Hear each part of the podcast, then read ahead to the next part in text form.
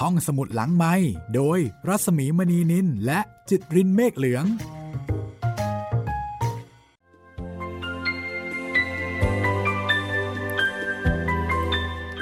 ตอนรับคุณผู้ฟังเข้าสู่ห้องสมุดหลังใหม่นะคะ กลับมาพบกันได้ที่นี่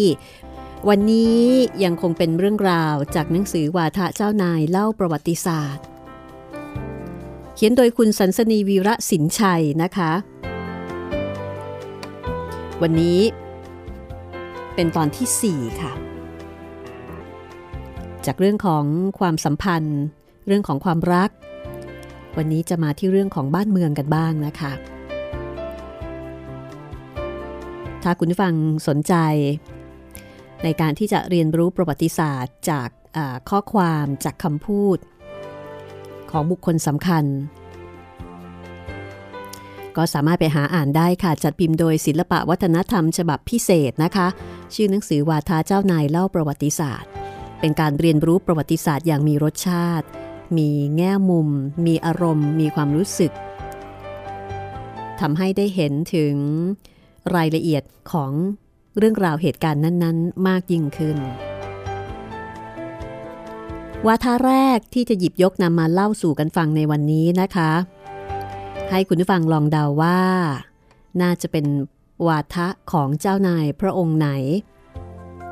วาทะนั้นก็คือ เหลือที่จะพรรณนาถึงความทุกข์ อันต้องเป็นกำพร้า ในอายุเพียง เพียงแล้วก็จุดจุดจุดจุดนะคะ ถึงว่าอายุน้อยเพียงเท่านั้น ยังได้จูงน้องเด็กๆ ติดเป็นพรวน โตอยู่ทุกวันนี้ นี่เป็นข้อความตอนหนึ่ง ในพระราชหัตถเลขาในพระบาทสมเด็จพระจุลจอมเกล้าเจ้าอยู่หัว พระราชทานเป็นพระบรมราโชวาท แก่สมเด็จพระบรมโอรสาธิราชเจ้าฟ้ามหาวชิรุณหิต สยามกุฎราชกุมาร พระราชโอรสองค์รัชทายาทแล้วก็เป็นสยามกุฎราชกุมารพระองค์แรกของสยามของไทยนะคะ พระบรมราโชวาทนี้ลงวันที่ 8 กรกฎาคม รศ112 ค่ะล้นเกล้ารัชกาลที่ 5 ทรงเล่าถึงชีวิตของพระองค์นะคะ ในขณะที่มีพระชนมายุเท่ากับพระราชโอรส ว่าในขณะนั้นการวางพระองค์ในฐานะพระเชษฐาพระองค์ใหญ่ ที่ต้องดูแลพระอนุชาจำนวนมาก ไม่ใช่เรื่องที่ น่าสนุกหรือน่าสบายเลยนะคะ เป็นพระราชภาระที่ใหญ่หลวง เพราะว่าสมเด็จพระบรมราชนกล้นเกล้ารัชกาลที่ 4 เสด็จสวรรคตในขณะที่พระองค์ยังทรงพระยาว์พระบาทสมเด็จพระจุลจอมเกล้าเจ้าอยู่หัว เสด็จเถลิงถวันราชสมบัติเมื่อพระชนมายุเพียง 15พรรษาค่ะ เป็นยุวกษัตริย์ที่ต้องให้สมเด็จเจ้าพระยาบรมมหาศรีสุริยวงศ์สายสกุลบุญนาค เป็นผู้สำเร็จราชการแผ่นดินบริหารงานแทน ดังนั้น หน่วยงานสำคัญส่วนใหญ่ ก็คืออำนาจส่วนใหญ่จะอยู่ในมือของคนสกุลบุญนาค การเป็นพระราชาในช่วงเวลานั้น จึงไม่ใช่เรื่องง่ายเลยนะคะ เรื่องนี้ พระบรวงศ์เธอกรมหมื่นพิทยาลาภพฤทยากรส่งเล่าเอาไว้ว่า อันที่จริงน่าจะเชื่อได้ว่าผู้สำเร็จราชการแผ่นดินมีได้คิดมุ่งร้ายต่อพระองค์ พระบาทสมเด็จพระเจ้าอยู่หัว ซึ่งยังทรงพระยาวอยู่ แต่เนื่องด้วยได้ครองอำนาจการปกครองไว้ในมือเป็นเวลานาน จึงเป็นการยากที่จะยอมสูญเสียความเป็นใหญ่นั้นไปแม้แต่เพียงส่วนน้อย คือถึงแม้จะไม่ได้มีความมุ่งร้าย แต่อำนาจนั้นเมื่ออยู่ในมือของใครเป็นเวลานานๆ บางทีก็ไม่นานละค่ะ ก็เป็นสิ่งที่ยากจะยอมสละได้ ดังนั้นจึงเป็นความยากลำบากของรัชกาลที่ 5 นะคะ ในการที่จะครองพระองค์ ทั้งในขณะนั้นและเวลาต่อมา เพราะว่า สมเด็จพระบรมราชนกก็ไม่มีแล้ว ไม่มีใครที่มีอำนาจเลยที่จะช่วยเหลือพระองค์ได้ ซึ่งพระองค์ก็ทรงเล่าเอาไว้ว่า ในเวลานั้น อายุพ่อเพียง 15 ปีกับ 10 วัน ไม่มีมารดา มีญาติฝ่ายมารดาก็ล้วนแต่โลเลเหลวไหล หรือไม่โลเลเหลวไหล ก็มีได้ตั้งอยู่ในตำแหน่งราชการอันใดเป็นหลักฐาน ฝ่ายญาติข้างพ่อคือเจ้านายทั้งปวง ก็ตกอยู่ในอำนาจสมเด็จเจ้าพระยา และต้องรักษาตัวรักษาชีวิตอยู่ด้วยกันทั่วทุกองค์ ทูลกระหม่อมเสด็จสวรรคต ในขณะนั้น เปรียบเหมือนคนที่ศีรษะขาดแล้ว จับเอาแต่ร่างกายขึ้นตั้งไว้ในที่สมมุติกษัตริย์ เหลือที่จะพรรณนาถึงความทุกข์ อันต้องเป็นกำพร้าในอายุเพียงเท่านั้น และความหนักของมงกุฎอันเหลือที่คอจะทานไว้ได้ ทั้งมีศัตรูซึ่งมุ่งหมายอยู่โดยเปิดเผยรอบข้าง ทั้งภายในภายนอก หมายเอาทั้งในกรุงเองและต่างประเทศ ทั้งโรคภัยในกายก็เบียดเบียนแสนสาหัส ถึงแม้ว่าการดำรงพระชนชีพในขณะนั้นจะทุกข์ร้อนแสนสาหัส แต่พระองค์ก็ทรงตั้งพระทัยยึดหลักมั่นว่า ถือปฏิบัติอธิสถานน้ำพระทัยอยู่ในสัตธรรมอันซื่อตรงมิได้ตกไปในอคติสี่ประการ คือไม่ทรงอาฆาตจองเบนผู้ใด รักแผ่นดินเหนืออื่นใด ไม่วู่วามพิจารณาสิ่งใด แล้วก็ยึดความยุติธรรมเป็นที่ตั้ง พยายามประสานให้มีความสามัคคีในคนทุกหมู่เหล่า แล้วก็แผ่พระเมตตาต่อทุกคนอย่างจริงใจ แล้วก็ไม่หลงไหลในการยกยอปอปั้นจากคนรอบข้าง นอกจากหลักที่ทรงยึดมั่นดังกล่าวแล้วนะคะ ก็ทรงมีแนวทางในการปฏิบัติพระองค์ต่อผู้คนรอบข้าง ได้แก่การปฏิบัติพระองค์ต่อพระมารดาเลี้ยงทั้งหลายว่า ตั้งใจเป็นความแน่นอนมั่นคง เพื่อจะแผ่ความเมตตากรุณาต่อชนภายใน คือน้อง และแม่เลี้ยงทั้งปวงตามโอกาสที่จะทำได้ ให้เห็นความจริงใจว่ามิได้มุ่งร้ายหมายขวัญต่อผู้หนึ่งผู้ใด ส่วนการปฏิบัติต่อพระบรมวงศานุวงศ์ผู้ใหญ่ก็คือ แสดงความเคารพนับถืออ่อนน้อมต่อท่านอยู่เสมอ เหมือนอย่างเมื่อยังมิได้เลือกขึ้นเป็นสมมุติกษัตริย์ เช่นนั้นจนท่านก็มีความเมตตาปราณีขึ้นทุกๆวัน การปฏิบัติต่อข้าราชการผู้ใหญ่ผู้น้อยที่รักใคร่ชอบพอพระองค์มาก่อน รู้อยู่ว่ามีความรักใคร่นับถือพ่อมาแต่เดิม ก็ได้แสดงความเชื่อถือรักใคร่ยิ่งขึ้นกว่าแต่ก่อน ส่วนการปฏิบัติต่อข้าราชการที่เป็นกลางคอยเข้าข้างฝ่ายชนะ ก็คือฝ่ายที่แทงกักเนี่ยนะคะคอยดูว่าฝ่ายไหนจะเป็นฝ่ายชนะก็จะเข้าฝ่ายนั้น พระองค์ก็มีแนวปฏิบัติว่า แล้วแต่ความดีความชั่วของผู้นั้น แม้ถึงรู้ว่าเป็นศัตรูก็เฉยเฉยแต่เมื่อทำความดีแล้วต้องช่วยยกย่องให้ตามคุณความดี นี่คือแนวทางปฏิบัติต่อผู้คนกลุ่มต่างๆนะคะ ไม่ว่าจะเป็นต่อพระมารดาเลี้ยงทั้งหลายก็คือต่อ ชายาแล้วก็เจ้าจอมหม่อมห้ามของสมเด็จพระบรมราชนกรัชกาลที่ 4 ต่อพระบรมวงศานุวงศ์ผู้ใหญ่ ต่อข้าราชการผู้ใหญ่ ต่อข้าราชการที่ที่ยังไม่เข้ากับฝ่ายไหนแต่คอยดูอยู่ ในขณะที่ยังไม่ได้ทรงบริหารราชการบ้านเมืองอย่างสมบูรณ์ คือตอนที่อำนาจยังไม่ได้อยู่ในอยู่ในมือของพระองค์นะคะก็ทรงใช้เวลานั้นศึกษาถึงสถานการณ์บ้านเมือง ตามแนวทางที่ล้นเกล้ารัชกาลที่ 4 ทรงวางไว้ นั่นก็คือ ต้องพัฒนาประเทศชาติ ให้เจริญทัดเทียมนานาอารยะประเทศ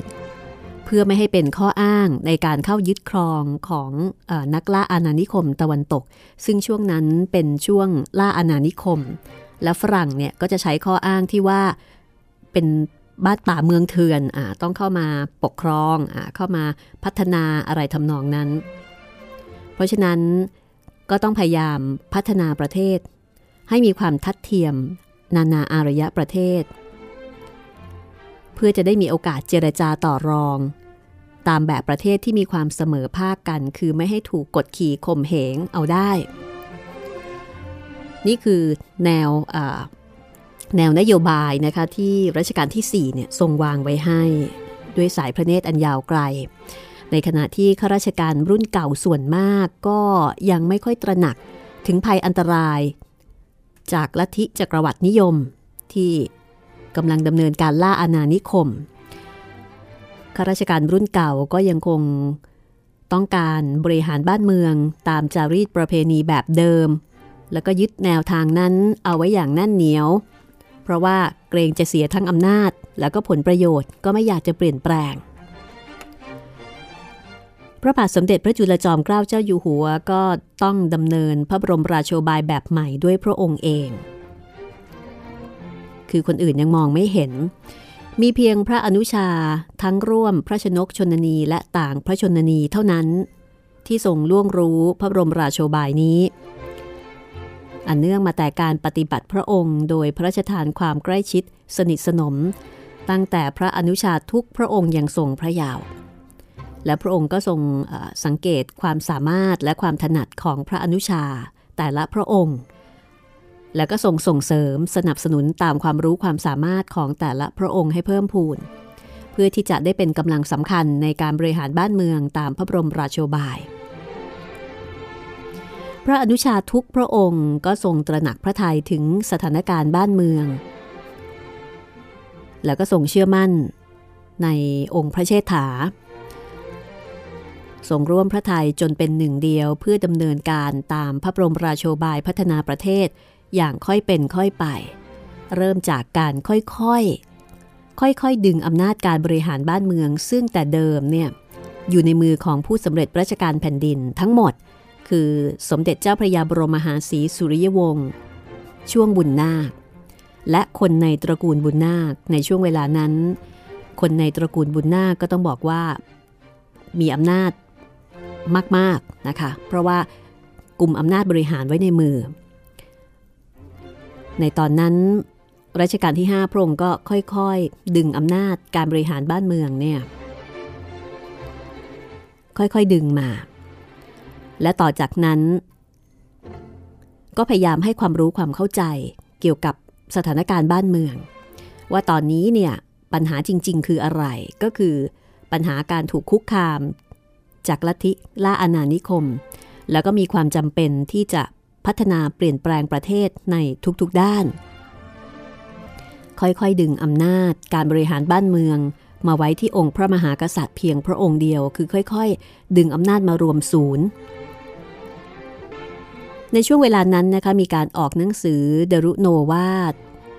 ที่บรรยายถึงวัตถุประสงค์สำคัญว่าต้องการบำรุงปัญญาแก่คนเด็กหนุ่มที่จะเจริญในภายหน้า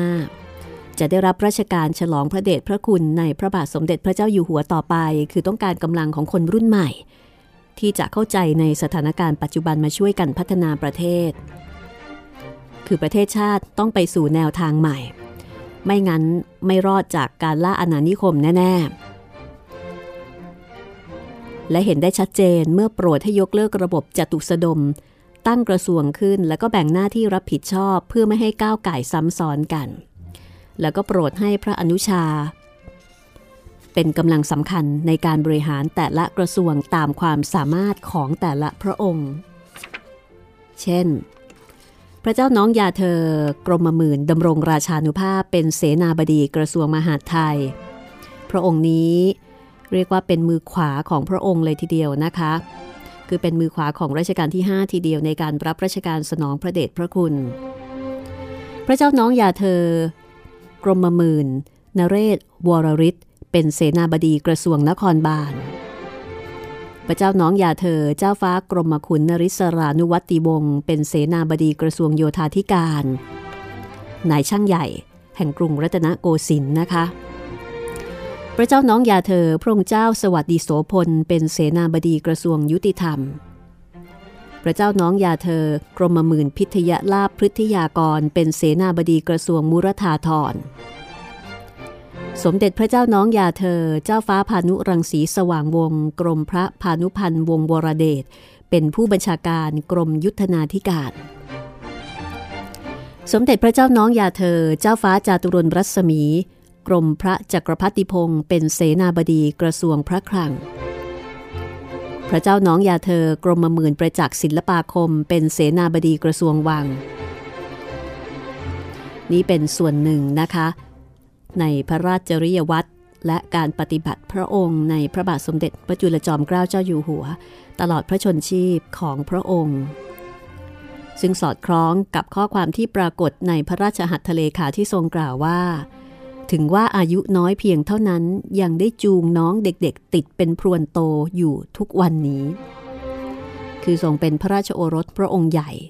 หลังจากที่สมเด็จ พระบรมราชนก สวรรคตไปแล้ว ยังต้องดูแลน้องๆนนะคะเป็นพรวน ก็ต้องบอกว่าทรงรับภาระหนักมาตั้งแต่ยังทรงพระเยาว์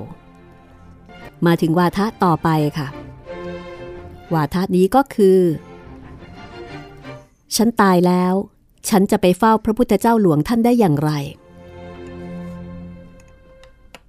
ท่านอุ้มมาพระราชทานฉันกับพระหัตถ์เองทีเดียวเมื่อ 12 วันแท้ๆ นี่เป็นพระดำรัสในสมเด็จพระศรีสวรินทิราบรมราชเทวี พระพันธิสาอายกาเจ้า ที่ตรัสถึงสมเด็จพระเจ้าบรมวงศ์เธอ กรมพยาชัยนาทนเรนทร เมื่อครั้งที่ทรงถูกรัฐบาลสมัยจอมพลปพิบูลสงคราม จับกุมคุมขังในข้อหากบฏ สมเด็จกรมพยาชัยนาททรงมีพระนามเดิมว่าพระองค์เจ้ารังสิตประยุรศักดิ์เป็นพระราชโอรสในพระบาทสมเด็จพระจุลจอมเกล้าเจ้าอยู่หัว ทรงมีความเกี่ยวพันอย่างแน่นแฟ้นกับสมเด็จพระพันวษา สาเหตุมาจากเจ้าจอมมารดาหม่อมราชวงศ์เนื่อง ซึ่งเป็นพระมารดาของกรมพยาชัยนาทถึงแก่อนิจกรรมขณะที่พระราชโอรสมีพระชนสาเพียง 12 วัน สมเด็จพระบรมราชนกทรงพระเมตตาพระราชโอรสและพระราชธิดา ซึ่งเป็นพระเชษฐคินีร่วมพระอุทธรอีกพระองค์หนึ่ง คือพระองค์เจ้าเยาวภาพงสนิท คือ แม่ตายนะคะ อันนี้เล่าด้วยภาษาชาวบ้าน ตอนที่พระองค์มีพระชนสาเพียง 12 วัน แล้วก็มีมีพี่สาว อีกพระองค์หนึ่งรัชกาลที่ 5 ก็ทรงพระเมตตา แล้วก็ทรงเห็นว่าสมเด็จพระพันวษาอายิกาเจ้า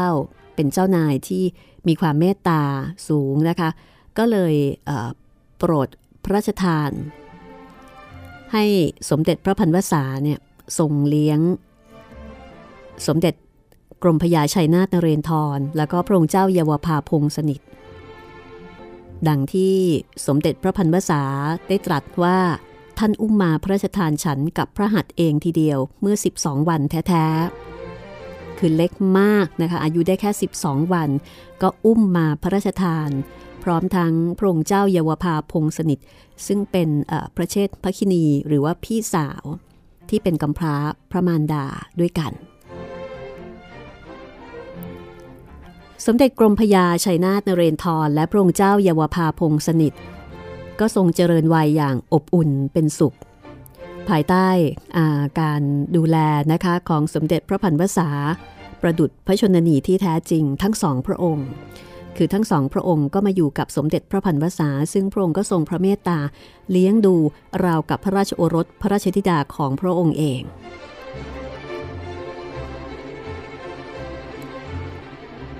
ดังปรากฏในข้อความที่สมเด็จกรมพยาชัยนาททรงเล่าว่า เมื่อข้าพเจ้าอายุได้เพียง 12 วัน เจ้าจอมมารดาของข้าพเจ้าก็ถึงแก่กรรมสมเด็จพระพันวษาอายิกาเจ้าสว่างวัฒนา ได้รับข้าพเจ้าไปเลี้ยงไว้ที่พระตำหนักเป็นลูกเลี้ยงตั้งแต่นั้นมา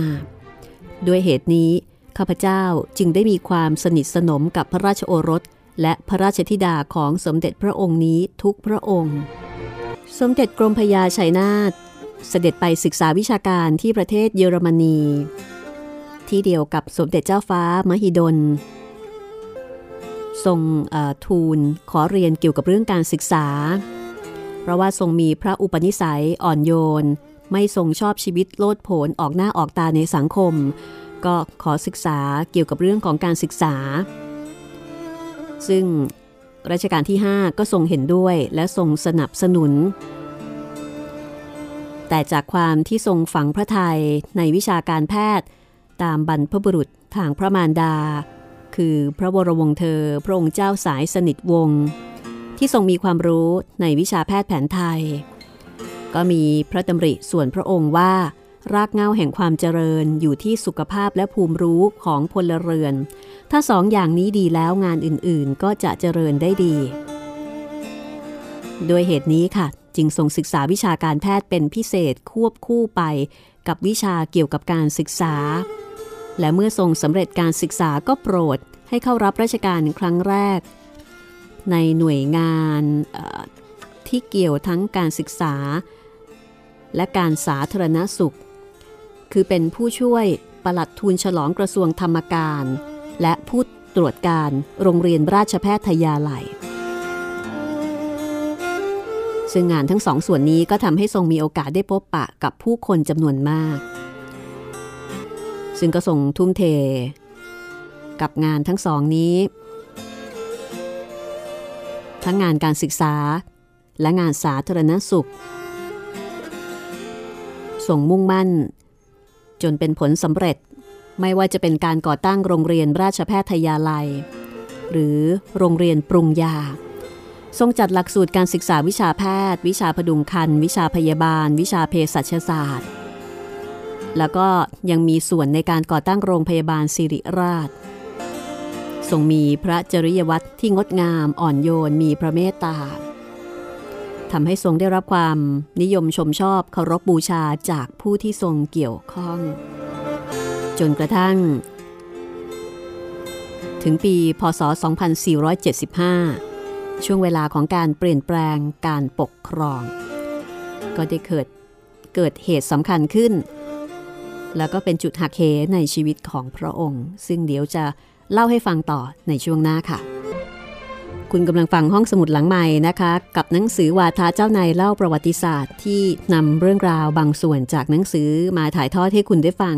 เพื่อเป็นการเรียนรู้ประวัติศาสตร์ จากวาทะของเจ้านายหลายพระองค์ในประวัติศาสตร์ วาทะบางวาทะก็ถือเป็นประวัติศาสตร์ทีเดียวค่ะ ตอนนี้ เล่าให้คุณได้ฟังนะคะกับเรื่องราว ภายใต้วาทะที่ว่า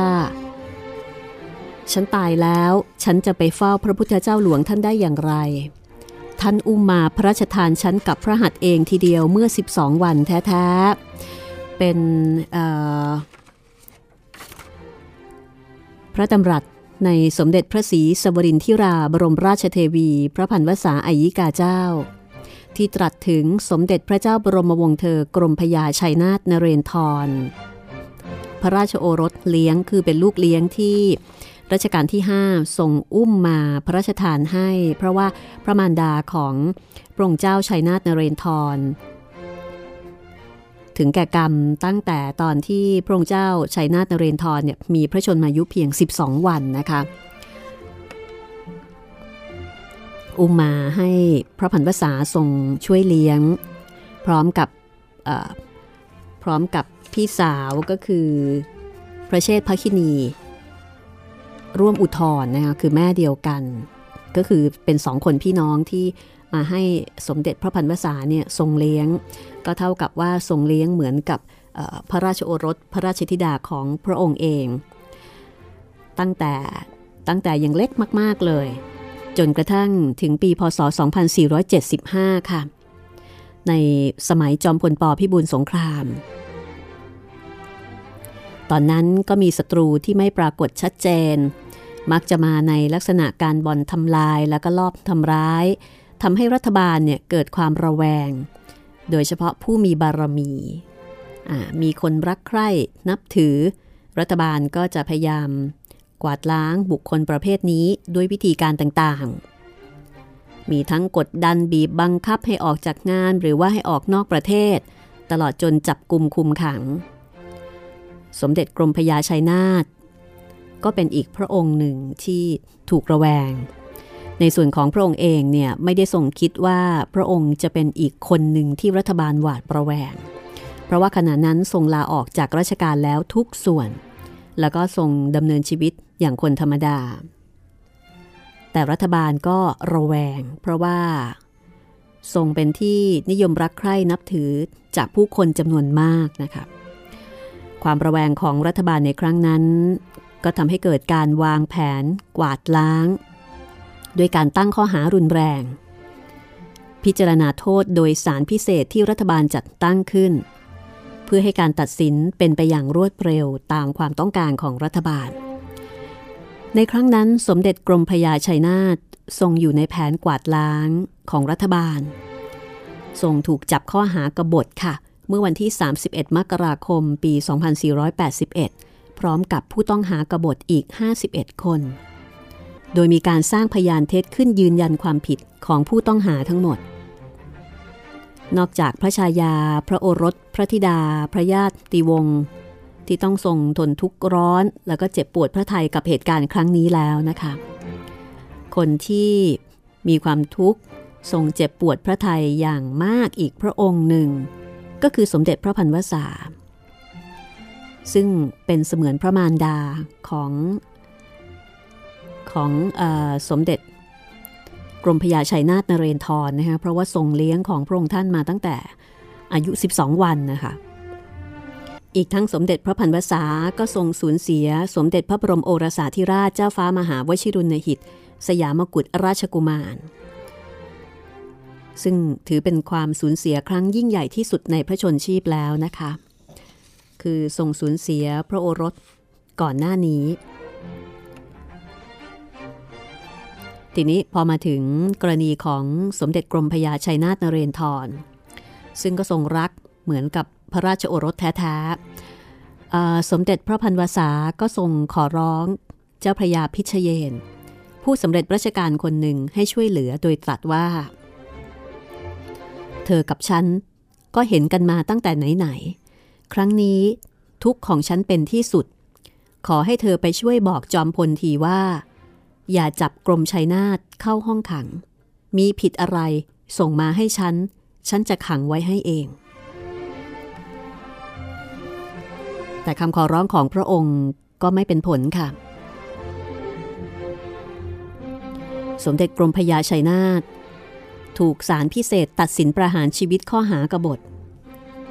เมื่อวันที่ 20 พฤศจิกายน ปี 2482 แต่ภายหลังลดลงเป็นจำคุกตลอดชีวิต ทรงถูกจำคือถูกคุมขังที่เรือนจำบางขวาง แล้วก็ถูกเพิกถอนฐานดรศักดิ์ ให้เป็นนักโทษชายรังสิตซึ่งก็ได้สร้างความเจ็บปวดพระไทยให้แก่สมเด็จพระพันวษาเป็นอย่างยิ่งนะคะ ดังที่พระองค์ทรงกันแสง แล้วก็ทรงมีพระดำรัสว่า เขาจะแกล้งให้ฉันตาย ฉันไม่รู้ว่าจะอยู่ไปทำไม ลูกตาย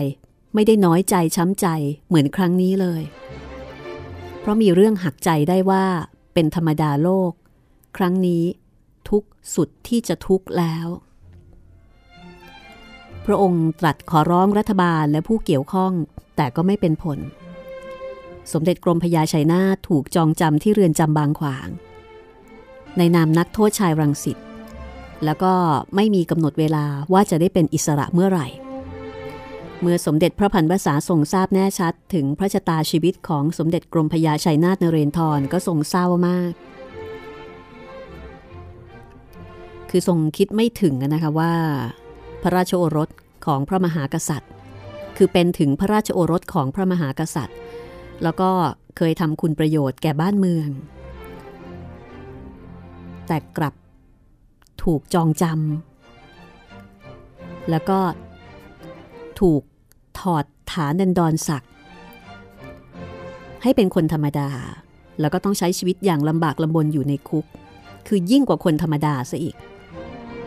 ทั้งๆทที่ไม่มีความผิดแม้แต่น้อย แล้วก็ไม่มีใครช่วยได้อีกต่างหาก แม้แต่สมเด็จพระพันวษาซึ่งก็ถือได้ว่าพระองค์ทรงเป็นเจ้านายผู้ใหญ่ ก็ช่วยไม่ได้ รัฐบาลก็ไม่ยอม ซึ่งทำให้สมเด็จพระพันวษามีพระดำรัส ด้วยความหมดอาลัยในพระชนชีพขณะนั้นว่า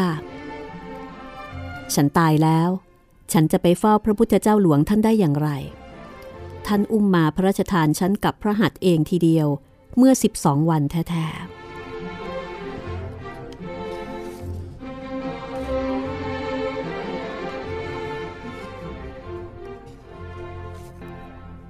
มาฟังวาทะต่อไปนะคะ ความทุกข์ร้อนอันใดของเราที่จะพึ่งปากผู้อื่นให้ช่วยพูด พึ่งความคิดผู้อื่นให้ช่วยคิดนั้น อย่าได้ฝันเห็นเลยว่าใครจะเป็นธุระ ก็คือ จะให้ใครช่วยก็ไม่มี นี่เป็นข้อความในพระราชหัตถเลขา ที่พระบาทสมเด็จพระจุลจอมเกล้าเจ้าอยู่หัว ทรงมีถึงสมเด็จพระศรีพัชรินทราบรมราชินีนาถเมื่อคราวเสด็จประพาสยุโรปครั้งแรกค่ะ เมื่อปีพศ 2440 แสดงถึงพระราชดำริในการรักษาเอกราชของชาติ ให้พ้นจากภัยคุกคามของจักรวรรดินิยมตะวันตก ด้วยพระราชวิเทศโสบายพึ่งตนเองทั้งทางความคิดและการเจรจา อันหนึ่งการเปิดประเทศ คบค้าสมาคมกับฝรั่งทางยุโรปนั้น ก็เป็นพระราชพิเทศโสบายสำคัญในการรักษาเอกราชของชาติ ซึ่งเริ่มมาตั้งแต่สมัยรัชกาลที่ 4 นะคะ เพราะว่าทรงเห็นผลเสียที่ประเทศเพื่อนบ้านเนี่ยได้รับจากการปิดประเทศ คือไม่เปิดหูเปิดตายอมรับความจริง ว่าตอนนี้เนี่ยโลกเปลี่ยนไป แล้วก็ประเทศทางตะวันตก กำลังมาล่าอาณานิคม คือต้องเปิดประเทศ แล้วก็ต้องแก้ไขปัญหาอย่างยอมรับความเป็นจริง แล้วก็ต้องยอมรับความเป็นจริงว่าภัยจากตะวันตกนั้นอันตรายมาก ต้องพยายามที่จะพัฒนาบ้านเมือง เพื่อที่จะได้เจรจากันแบบคนที่เสมอภาคพระบาทสมเด็จพระจุลจอมเกล้าเจ้าอยู่หัว ก็ทรงรับนโยบายดังกล่าวนะคะมาจากสมเด็จพระบรมราชนก ในสมัยของพระองค์ การบีบคั้น กดดัน จากลัทธิล่าอาณานิคม จากจักรวรรดินิยมตะวันตกเนี่ยก็เพิ่มมากขึ้นคือรุนแรงขึ้น ในสมัยนี้รัชกาลที่ 5 พระองค์ก็เคยมีพระราชดำริว่าอังกฤษน่าจะมีความเป็นมิตรกับสยามดีกว่าฝรั่งเศส เพราะว่าฝรั่งเศสเนี่ยมีท่าทีคุกคามสยามอย่างเปิดเผย แล้วก็รุนแรงคือจะยึดให้ได้นะ ก็ส่งหันไปทางอังกฤษ แต่ตอนหลังก็พบว่าอังกฤษเองเนี่ยก็ไม่ต่างกัน มีแนวคิดมีความประสงค์ที่จะฮุบสยามเช่นกัน แต่เป็นไปอย่างเงียบๆไม่กระโตกกระตากเหมือนกับฝรั่งเศสรัชกาลที่ 5 ก็ทรงรับรู้แล้วก็ส่งเข้าพระไทยถึงสถานการณ์ดังกล่าว ก็ทรงเห็นว่าจะต้องมีมหาอำนาจที่ไว้ใจได้ มาคานอำนาจอังกฤษกับฝรั่งเศส มาทำให้ทั้งสองประเทศนี้เกรงใจ เพราะว่าเรานี่เป็นประเทศเล็กๆ สู้ก็สู้ไม่ได้ ในรัชสมัยนี้นะคะ อังกฤษและฝรั่งเศสเนี่ยก็จะยึดครองประเทศเพื่อนบ้านรอบข้างสยามไปเป็นอาณานิคมจนหมดสิ้นไม่เหลือแล้วค่ะ พม่าก็เป็นของอังกฤษ มาเลเซียก็อังกฤษใช่ไหมเขมร ลาว เวียดนาม ก็ตกเป็นของฝรั่งเศส หมดเกลี้ยง รอบๆเรา เหลือแต่เรา และทั้งสองฝ่ายนี้ก็พยายามที่จะแย่งกัน เข้าครอบครองสยาม แต่ก็ยังคงคุมเชิงอ่าคุมเชิงกัน รอโอกาสเหมาะที่จะเข้ายึดครองว่าใครจะได้ ใครดีใครได้รัชกาลที่ 5 ท่านก็ทรงใช้โอกาสนี้ พยายามหาวิธีปกป้องสยามอย่างเต็มกำลังความสามารถ ทรงมองปัญหาและวิธีการด้วยหลัก 3 ประการ ซึ่งปรากฏเรื่องนี้ในพระราชหัตถเลขาที่ทรงมีถึงสมเด็จกรมพยาดำรงราชานุภาพความว่า การซึ่งจะรักษามิให้มีอันตรายทั้งภายในภายนอก มีอยู่สามประการ คือพูดจากันทางไมตรีอย่างหนึ่ง มีกำลังพอจะรักษาความสงบเรียบร้อยของบ้านเมืองได้อย่างหนึ่ง การปกครองให้เสมอกันอย่างหนึ่ง อันนี้คือ 3 ประการนะคะ เจรจากัน แล้วก็ต้องมีกำลังทหารพอที่จะจัดการความสงบของบ้านเมืองได้ แล้วก็การปกครองก็ต้องให้เสมอกัน วิธีการเพื่อที่จะเป็นไปตามหลัก 3 ประการก็ต้องเริ่มจากการปรับปรุงพัฒนาประเทศ ให้เจริญก้าวหน้าทัดเทียมนานาอารยประเทศในทุกๆด้าน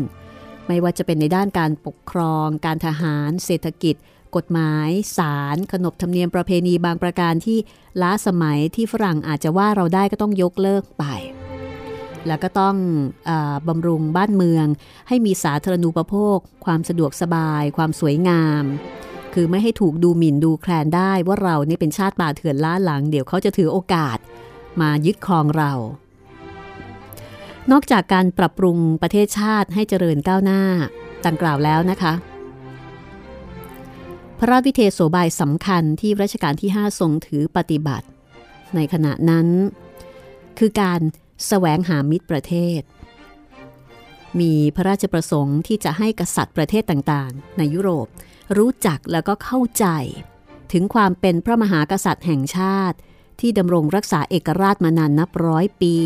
ว่าเราเนี่ยมีภาษาขนบธรรมเนียมประเพณีเป็นของตัวเอง เพื่อที่จะเป็นอีกขนทางหนึ่ง ที่ทำให้เรานี่มีตัวตน ไม่ใช่บ้านป่าเมืองเถื่อน เป็นชาติที่มีความสง่างามน่าภาคภูมิใจ แล้วก็สามารถที่จะเจรจากับประเทศในตะวันตกเนี่ยได้อย่างมีความเสมอภาค ด้วยเหตุดังกล่าวจึงเป็นที่มาของการเสด็จประพาสยุโรปค่ะ ในปีพศ 2440 ซึ่งพระองค์ก็เตรียมในทุกๆด้าน เพื่อจะได้ปฏิบัติพระองค์อย่างสมพระเกียรติ แห่งพระมหากษัตริย์สยามในสังคมชาวยุโรป ที่เป็นแบบแผนแล้วก็ฝรั่งก็จะถือแบบแผนของตัวเองเป็นสำคัญน่ะนะคะ พระองค์ก็ต้องทรงวางพระองค์ ตามขนบธรรมเนียมของทางตะวันตก ซึ่งพระองค์ก็ทรงวางพระองค์ได้อย่างภาคภูมิงามสง่าแต่ขณะเดียวกันก็ไม่ทรงทิ้งเอกลักษณ์ความเป็นไทย นั่นคือความนุ่มนวลอ่อนโยนทรงภาษาลักษณะทั้งสองเข้าด้วยกันอย่างพอเหมาะ คือมีความเป็นสยาม ที่แตกต่างไปจากชาติตะวันตก แต่ก็ทรงเข้าพระไทย คือสามารถที่จะใช้แล้วก็เข้าใจขนบธรรมเนียมประเพณีของตะวันตก ได้อย่างสง่างามเหมาะสม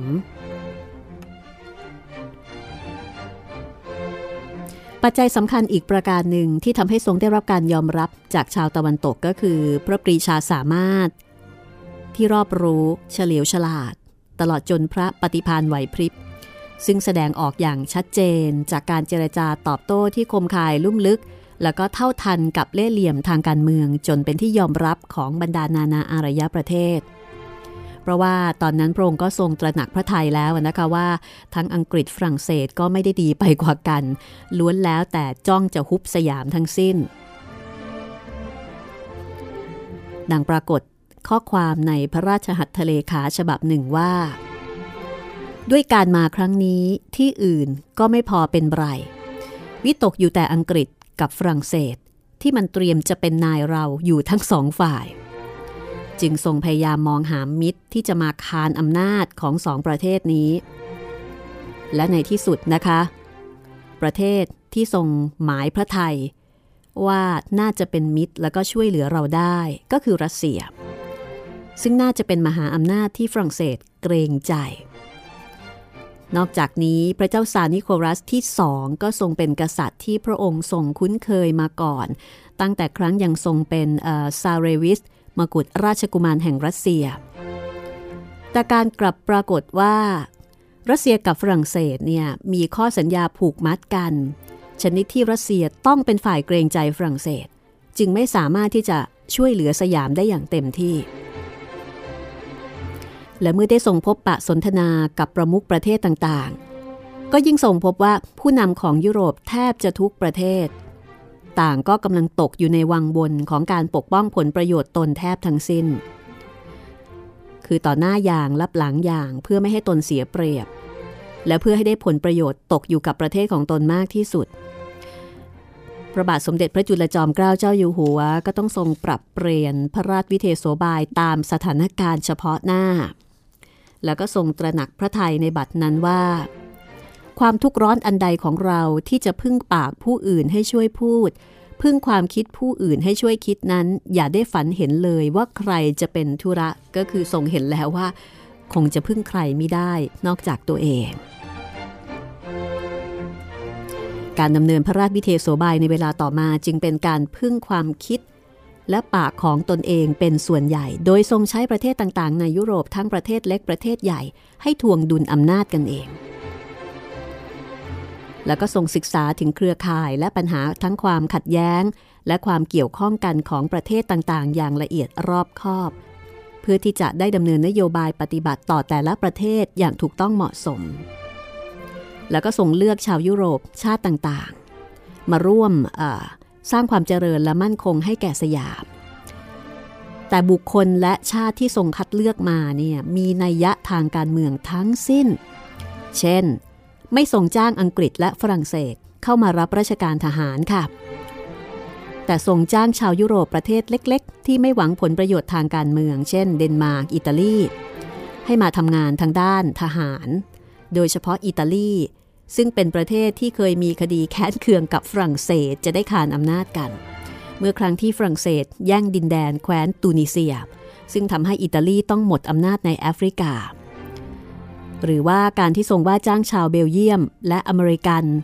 ซึ่งมีนโยบายเป็นกลาง มาเป็นที่ปรึกษาราชการแผ่นดิน แล้วก็ส่งว่าจ้างชาวเยอรมัน ซึ่งเป็นประเทศมหาอำนาจประเทศหนึ่งในยุโรปขณะนั้น เข้ามาดำเนินกิจการรถไฟ ซึ่งถือเป็นกิจการยุทธศาสตร์สำคัญนะคะ เพราะเยอรมนีเป็นทั้งคู่แข่งของรัสเซีย และยิ่งเป็นศัตรูของฝรั่งเศสด้วย การดำเนินนโยบาย เช่นนี้นะคะ ก็ทำให้ทั้งอังกฤษ ฝรั่งเศส กังวลใจ คือไม่อาจที่จะคุกคามเร่งรัด ได้อย่างใจเหมือนเหมือนเดิม เป็นแต่เพียงต่างคุมเชิง